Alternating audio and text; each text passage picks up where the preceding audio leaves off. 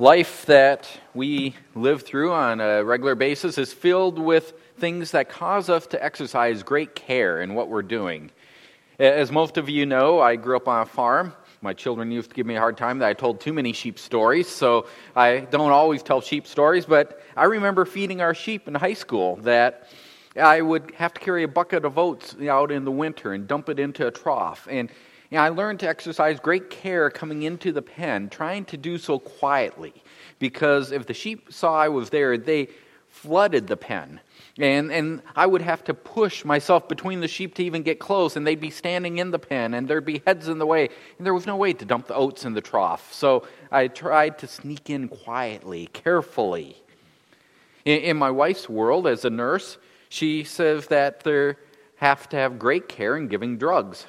She tells me one of the first things they learn in nursing school is what they called the, the five R's. You had to have the right patient, the right drug, the right dose, the right route, and the right time. I think we're all grateful that they learned those five R's because we know that there needs to be great caution when it comes to administering drugs. When our children were little, we would take great care of putting them down in the crib after we'd rocked them for a long time and they're finally asleep the last thing you'd want to do is jostle them and have that screaming start up again. Great caution was required. As I said, our, our lives are filled with these kinds of situations where we, we need great care, great caution.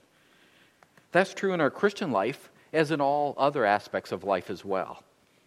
Peter is wrapping up his letter that we've been considering now for the past several months. As we've seen, the, the people that he wrote this letter to, these are people who are suffering for their faith in Christ. These are believers who are scattered throughout the region that we would call Asia Minor now. They, they're there and suffering under a degree of persecution that was somewhat varied, but it was increasing. There was expectation that it could even rise to the level of having give their lives because of their faith. Throughout this letter, Peter's called on them to accept what God has brought into their lives as good. Even their suffering, they're to accept as good. They're, they're to accept their suffering in the same way that their Savior accepted his suffering. He is their model. Uh, along with accepting the suffering that they were facing, Peter has called them to continue doing what is right, to continue living in obedience to Christ, even if living in obedience Christ increases the suffering. Uh, of course, the, the same expectation applies to us. We have the same Savior as Peter's original readers had. Our Savior responded to his suffering with steadfast endurance and acceptance, and he continued to do his Father's will as, as he suffered for it, and we should do the same. The, the admonitions and the exhortations that we've seen in this letter, they apply just as much to us as they did to the first century Christians that, that Peter sent the letter to originally. This morning, we're looking at, at the final verses uh, of the body of Peter's letter. This really is the conclusion of, of his thoughts. He, and as he wraps up his thoughts, he, he summarizes his main points that he's been making throughout. That's often the way that we conclude a long dissertation or a letter. We, we hit the final points, the, the highlights one last time. And that's what Peter's doing. And as he does so, the main idea that flows out of the verses we're looking at this morning is that care is required to live as Christians within a world of suffering care is required to live as Christians within a world of suffering. This world is broken by sin. Pain and hardship abound. Yet, this is the world in which God calls us to live out our Christian lives in, a way that would magnify our Savior.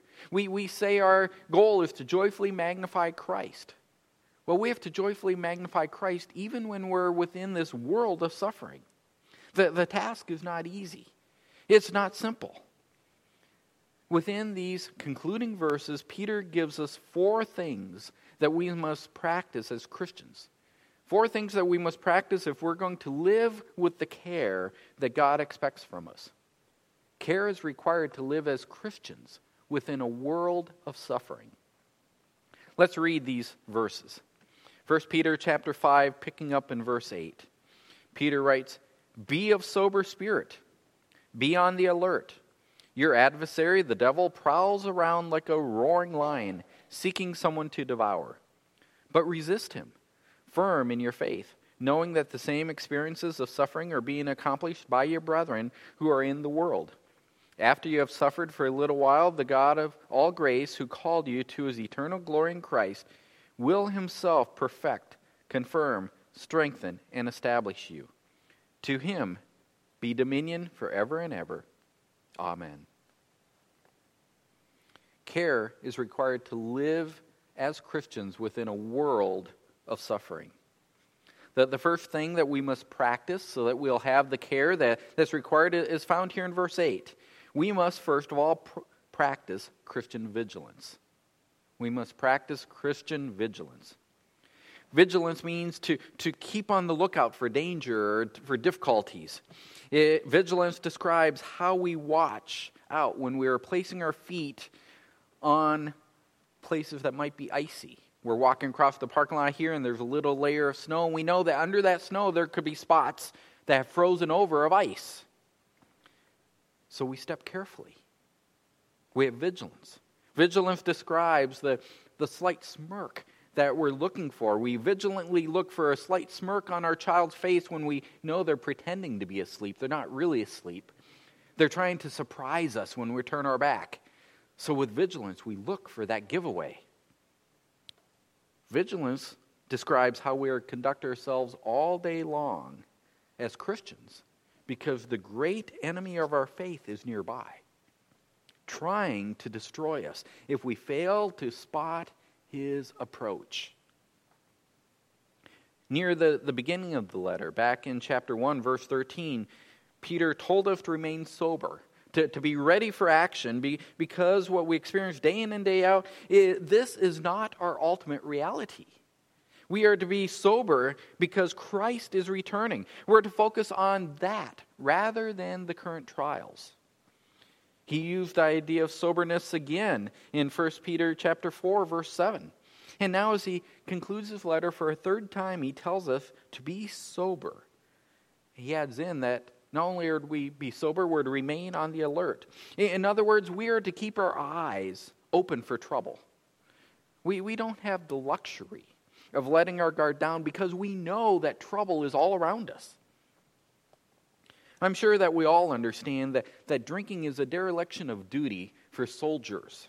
When, when they become drunk when they're on duty, that's a dereliction of duty that, that can bring great reprimands to them. Now, I don't advocate drinking at any time, but it is one of the most serious offenses that a soldier can make if he drinks and becomes drunk while he is on lookout duty. It's the most serious offense because the lookout is responsible for the operational safety of the mission.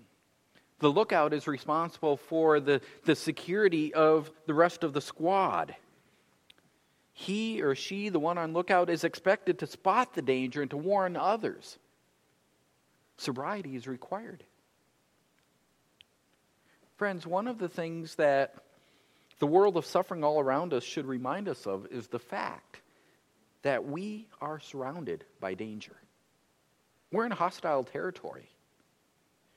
It is not simply situational danger. And by situational danger, that, that's like, you know, when you walk up to a door and, and there's snow on the roof above, and you, you might have to spot that that snow could slide down and nail me as I'm going to the door. That's situational danger, and, and we need to be on lookout for that. But no, this is the malevolent kind of danger. The enemy is out to harm us. This is the, the the person with the snowball behind the tree that's waiting for us to get to the door so our back is turned, so that we can take a snowball in the back of the head kind of danger. We don't have to accidentally step in the wrong place to find ourselves in trouble. Trouble is seeking us. Your adversary, the devil, prowls around like a roaring lion, seeking someone to devour. This is not a harmless, gentle picture. The, the image of the devil would like nothing more than to, to drink us down in one great gulp, tear us apart. That's why he works so diligently to generate persecution against Christians all over the world. Now, there are a couple of minor clarifications that I want to make at this point. One, that the devil, as I've said before, is not omnipresent. The devil is not like God. God alone is omnipresent. That means God alone is everywhere present all the time. The devil can only be in one place at one time. But the devil does have unnumbered amount of minions who carry out his purposes all throughout the world. We call them demons. There, there's countless demons that have given their allegiance to him, and, and they serve to extend his presence through them throughout the world. So he always has someone nearby seeking to, to stoke suffering and, and to destroy Christians. Second, while the devil and his minions are extremely powerful, let me clarify that we do not need to fear them.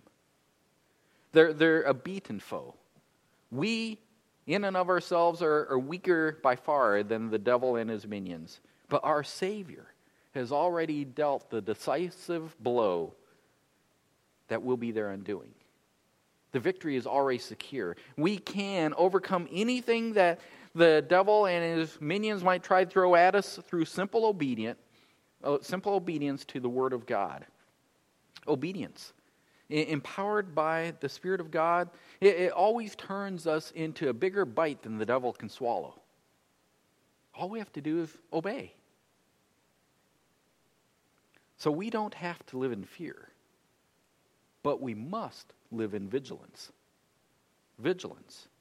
We must constantly remind ourselves that we expect an attack to come. It, it, will come at any moment. At the very moment we drop our spiritual guard, we will face an attack. Suffering should not discourage us. Rather, suffering should remind us to review our spiritual guard towers, re- reassert our Christian vigilance, make sure that we're on the lookout for the enemy coming. Care is required to live as Christians within a world of suffering. The first thing that we must practice to have the care that's required is Christian vigilance. We must practice Christian vigilance. Second, we must practice Christian resistance. Christian resistance. What do we do when the enemy is approaching? When we see him, when we spot that the enemy is coming? What do we do when we recognize that we have a weak spot in our spiritual defenses? What do we do when, when suffering is wearing us down? You know, in the movies, when a small defending force is about to be overrun by the enemy, we, we often see them mounting a, a surprise counterattack.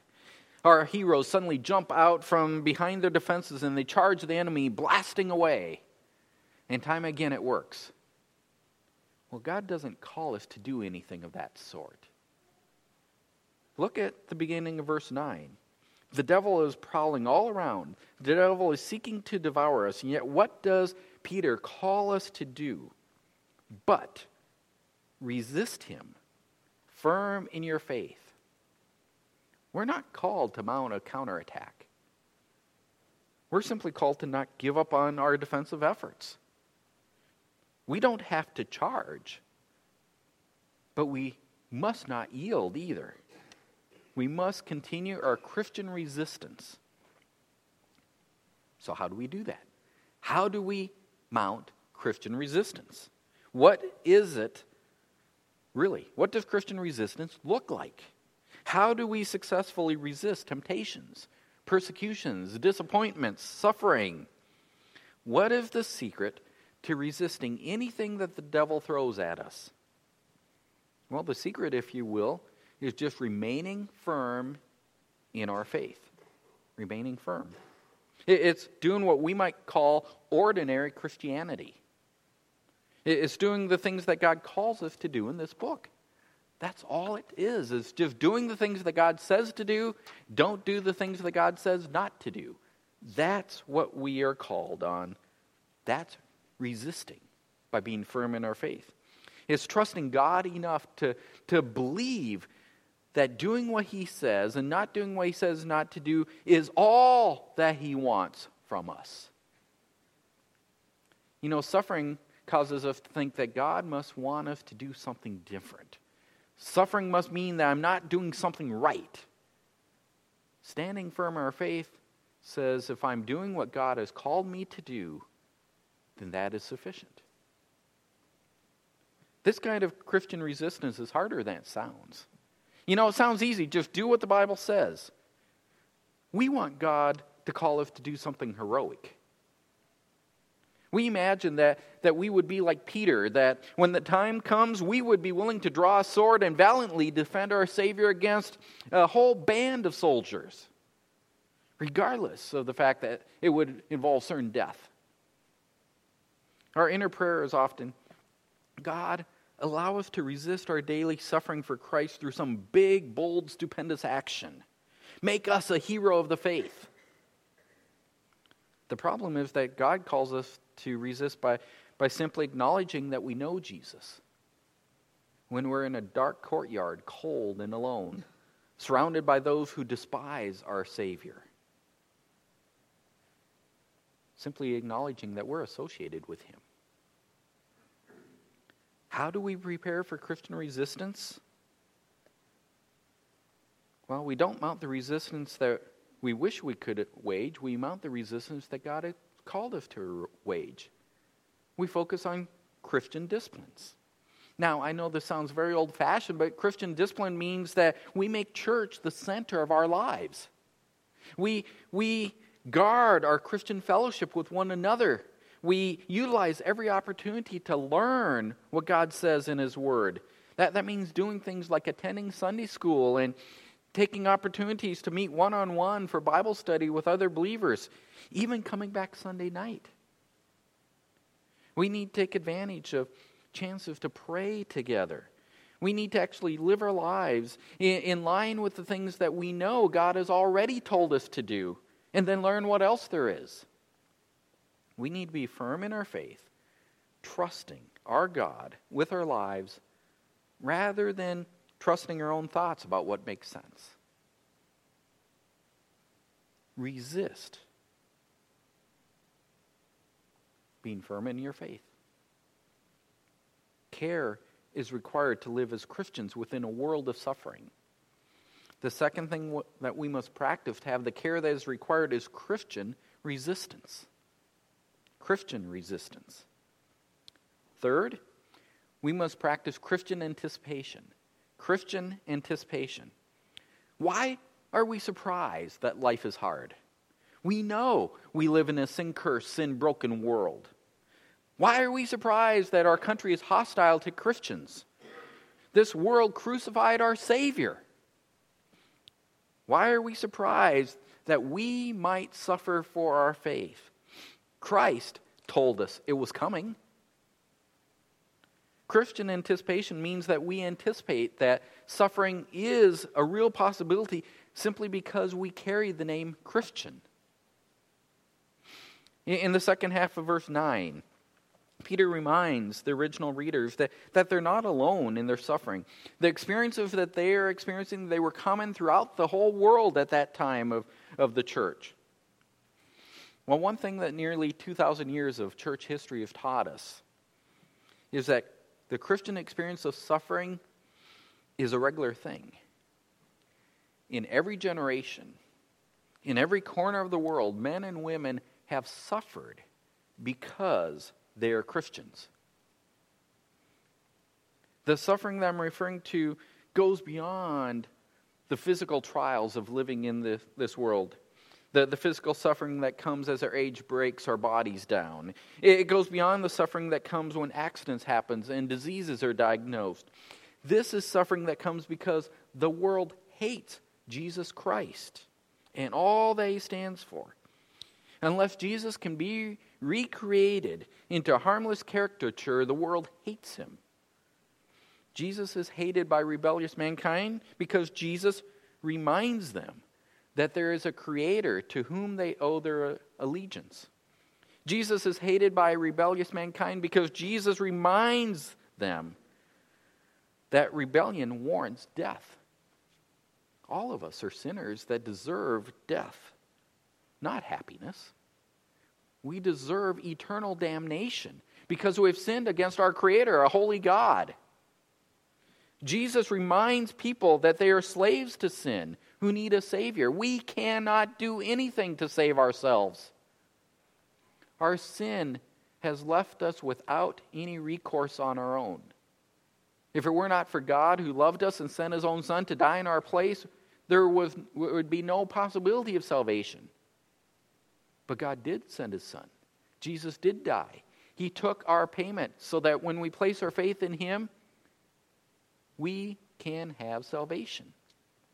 If you have never experienced that, if you do not know what I'm talking about, see me, talk to me. Send me or Pastor Aaron a note this week. We'd love to share with you how you can know Jesus as Savior. But the world hates Jesus because he reminds them that they need a Savior. The world hates Jesus because he reminds them that he is Lord. They are not. Jesus reminds people of everything they hate. And we remind people of Jesus. Is any surprise that living for Jesus would generate hostility from the world? It ought not be a surprise. Remember the point that Peter's made many times in this letter. We are not to go looking for suffering. There, there, there's no reason for us to seek it out. We do not increase our spiritual status by, by suffering. We, we don't earn some grace if we suffer. In fact, Peter has warned us if we're suffering that, that we need to make sure we're suffering as a byproduct of living for, for Christ and not as a byproduct for sinful action on our part. At the same time, we should find suffering, if it comes, completely unsurprising. We should anticipate it. In my mind, this is similar to the, an experience I had one time when I joined Grace for an award luncheon at our hospital. We're, we're at this luncheon, and in the middle of the award ceremony, all of a sudden a lot of pagers go off. Most of the upper management for the emergency center was, was in this luncheon. And they were in this ceremony, and, and all of a sudden their pagers were going off. And, and after a few moments for everyone to silence their pagers, one of the, the senior administrators stepped to the mic and said, You can all ignore your pagers. The, the bad news is, all of us were just killed by a bomb. The good news is, you have an extra half hour to enjoy the luncheon. She explained that, that we decided to run a mass casualty drill that, that would require the, our response teams to operate without the normal leadership available. You're all here, you're not available to them. Now, I don't think the hospital really expect a bomb to go off at some point in the middle of their building. That's not the, the point. But they do anticipate that there will come a time that they might be called on to handle a mass casualty event. And I imagine that the goal of this drill is to ensure that their processes for handling mass casualties are not dependent on any individual. That the process can stand up because the hospital might be called on at any time. And regardless of who's in the unit at that time, they must be ready to respond. Well, in similar manner, we should anticipate that suffering could come. Suffering could come at any time because we are Christians. So, why does Peter remind us again in his closing thoughts of this point? Why does he remind us that suffering could come at any point? Because when suffering comes, there, there's something comforting in knowing that we are not alone. In, in Hebrews 11, we're, we're given a long list of, uh, of men and women in the Bible who endured much hardship in their lives while they waited to see the fulfillment of God's promises we live with more information than they ever have because we live on the other side of the cross. We have seen Christ come and give his life on our behalf. Yet we're still waiting for the fulfillment of God's promises. We're waiting for Christ to return in glory. We're waiting to see his victory come to his fulfillment. And while we wait, while we suffer, it's helpful to know that we are not alone. Knowing that others are standing firm, even when they suffer, can and should help us stand firmer as well. In a similar fashion, anticipating that, that suffering might come prepares us for when it does.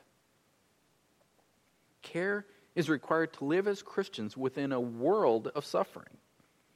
The third thing that we must practice to have the care that's required is Christian anticipation. Anticipation. We must practice vigilance, Christian resistance, and Christian anticipation. And then, number four, we must practice Christian confidence as well. Confidence. Peter ends at the very place we'd expect him to end. He ends focused on God. He ends focused on what God has done and what God has promised to still do. Our Christian confidence comes from God, not from our circumstances. Our confidence comes from God, not from ourselves. It comes from God, not from our understanding. C- compared to the eternal glory that is before us, the, the suffering that we might experience now, Peter says, is for a little while. That phrase, little while, it loops us all the way back to chapter 1, verse 6, where Peter began this letter really with the idea that, that what God has done for us is more than sufficient to give us joy, even if we suffer for a little while. We can rejoice, even if we suffer for a little while. After all, it, it is the God of all grace who, who provided our salvation, and is that same God who guarantees now our eternal glory. All that we have is by God's grace. Grace that we sang about over and over today. Grace called us to Christ. Grace calls us to eternal glory. There, there's nothing that, that can come in the here and now. There's nothing that suffering can bring that, that can touch the grace of God that calls us to eternal glory. Notice, though, as Peter even highlights this great glory, this great grace of God that focuses on eternal glory, he points out that we're not going to jump from this present suffering to eternal glory in some magical fashion. It doesn't happen by magic. He says, rather, the same God, the, the God of all grace, will work within us during our present sufferings to enable us to persevere. Look there at verse 10. God will perfect, confirm, strengthen, and establish us.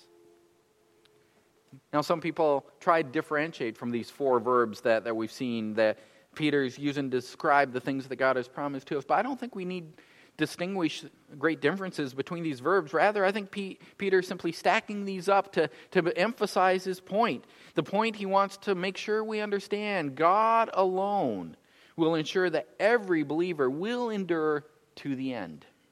Every believer will enter into God's eternal glory in Christ. If we are in Christ now, if we have accepted Him as our Savior, we have experienced the saving grace of God. And if we are in Christ, then we will also experience the eternal grace of God.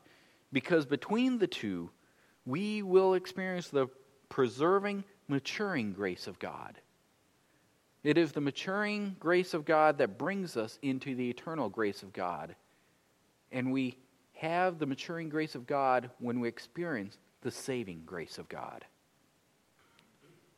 It's this glorious truth that, that Peter uses to close out the body of his letter. And as he does that, then he, he ends with a final doxology, a final praise to God. To God, to him be dominion forever and ever. Amen. Dominion is a word that refers to a, a controlling power or authority. God's dominion is forever and ever. God is and God will be the controlling power and the authority forever and ever. Think about that. Think about that. When, when we suffer, one of the foremost temptations that, that we start to, to have is that we think in some small fashion God's lost control. Now, theologically, I know we're all good theologians here. We would assert that the God is in control of all things. But in the inner closet of our mind, that, that place where nobody else can see, we start to wonder is that really true? If it's true that God is in control of all things, then, then how did my situation slip past him? He must have missed what's happening in my life because there is no way God would want this to happen to me. God certainly did not allow this.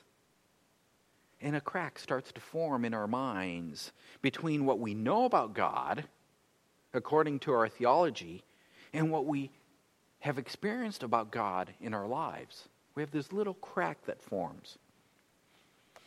I fear that sometimes it's possible that in our churches we actually aid this crack forming by, by glossing over our pain and our suffering so much that, that we help widen this intermental crack. After all, most of the songs that we sing are happy songs, aren't they? The prayers that we pray they're in worship, they're upbeat prayers. The, the testimonies that we share are about victories that we have. We don't hear others talking about the pain and suffering that, that we feel. We, we certainly don't see others in the church expressing the kind of doubts that we have in that inner closet of our mind when we think, how did this suffering get past God? Friends, we all have these experiences.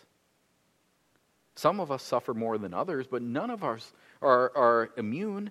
Believers never have been and never will be immune from suffering in this life. A simple reading of the Psalms reveals as much. The Psalms are filled with doubts and with pain.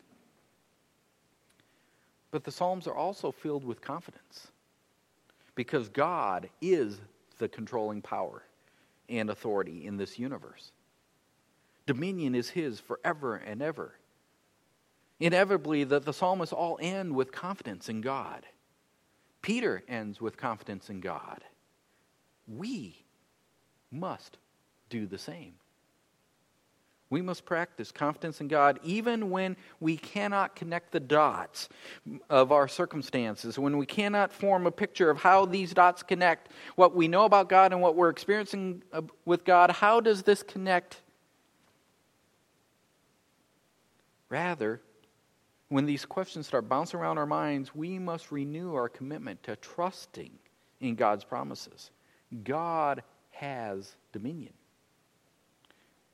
God's given us the tools, the, the means, if you will, to, to make it through the circumstances that brings into our lives.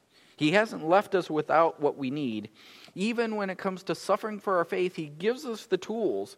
The, the tools that He gives us that we need are the exhortations given in this letter, in the other books of the Bible. When we start to doubt that God is in control, we need to remember that God is so much in control that doing the very things that He's told us to do, even when it seems like those things will cause our problems get worse, God is so much in control that when we do those things, we will endure our suffering until we reach eternal glory. That is Christian confidence. Care is required to live as Christians within a world of suffering. We must practice Christian confidence. As I said, I learned back in high school to, to be cautious when I entered the sheep pen to, to give them their oats. Grace learned in nursing school to be cautious when she was administering drugs. As new parents, we learned to be careful as we laid our children in the crib when they were asleep. Well, this morning we've learned that care is also required to live as Christians within a world of suffering. Care is required to live as Christians within a world of suffering. Now, to exercise that care that we need to have, Peter has concluded the, the body of his letter with four things that we must practice to have the care that we need to live as Christians within this world of suffering. One, we must practice Christian vigilance. Two, we must practice Christian resistance. Three, we must practice Christian anticipation. And four, we must practice Christian confidence. These four things enable us to live cautious Christian lives within a world of suffering.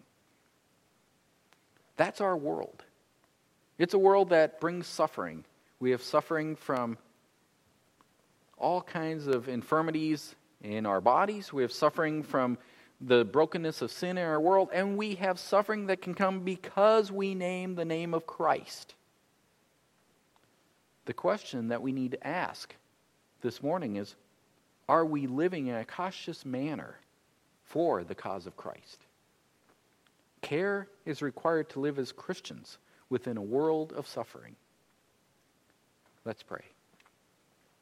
Father, our prayer this morning is that you would indeed help us to live rightly in this world of suffering. May we be able to exercise the, the care that we need as Christians, that will display our faith, that will allow us to see the glorious work of your, your grace within us. Father, I do pray if there is someone here this morning that does not know Jesus Christ as Savior, that has never experienced the saving grace that is offered freely, that gives the foundation for living within this world of suffering that comes. I pray today would be the day that you would draw that soul to yourself. Father, I pray for the rest of us that you would help us to examine our lives, to see where we need to increase our caution, to live more carefully, so that we can have the fully joy filled lives that we should have as we magnify our Savior, Jesus Christ. For it's in His name we pray. Amen.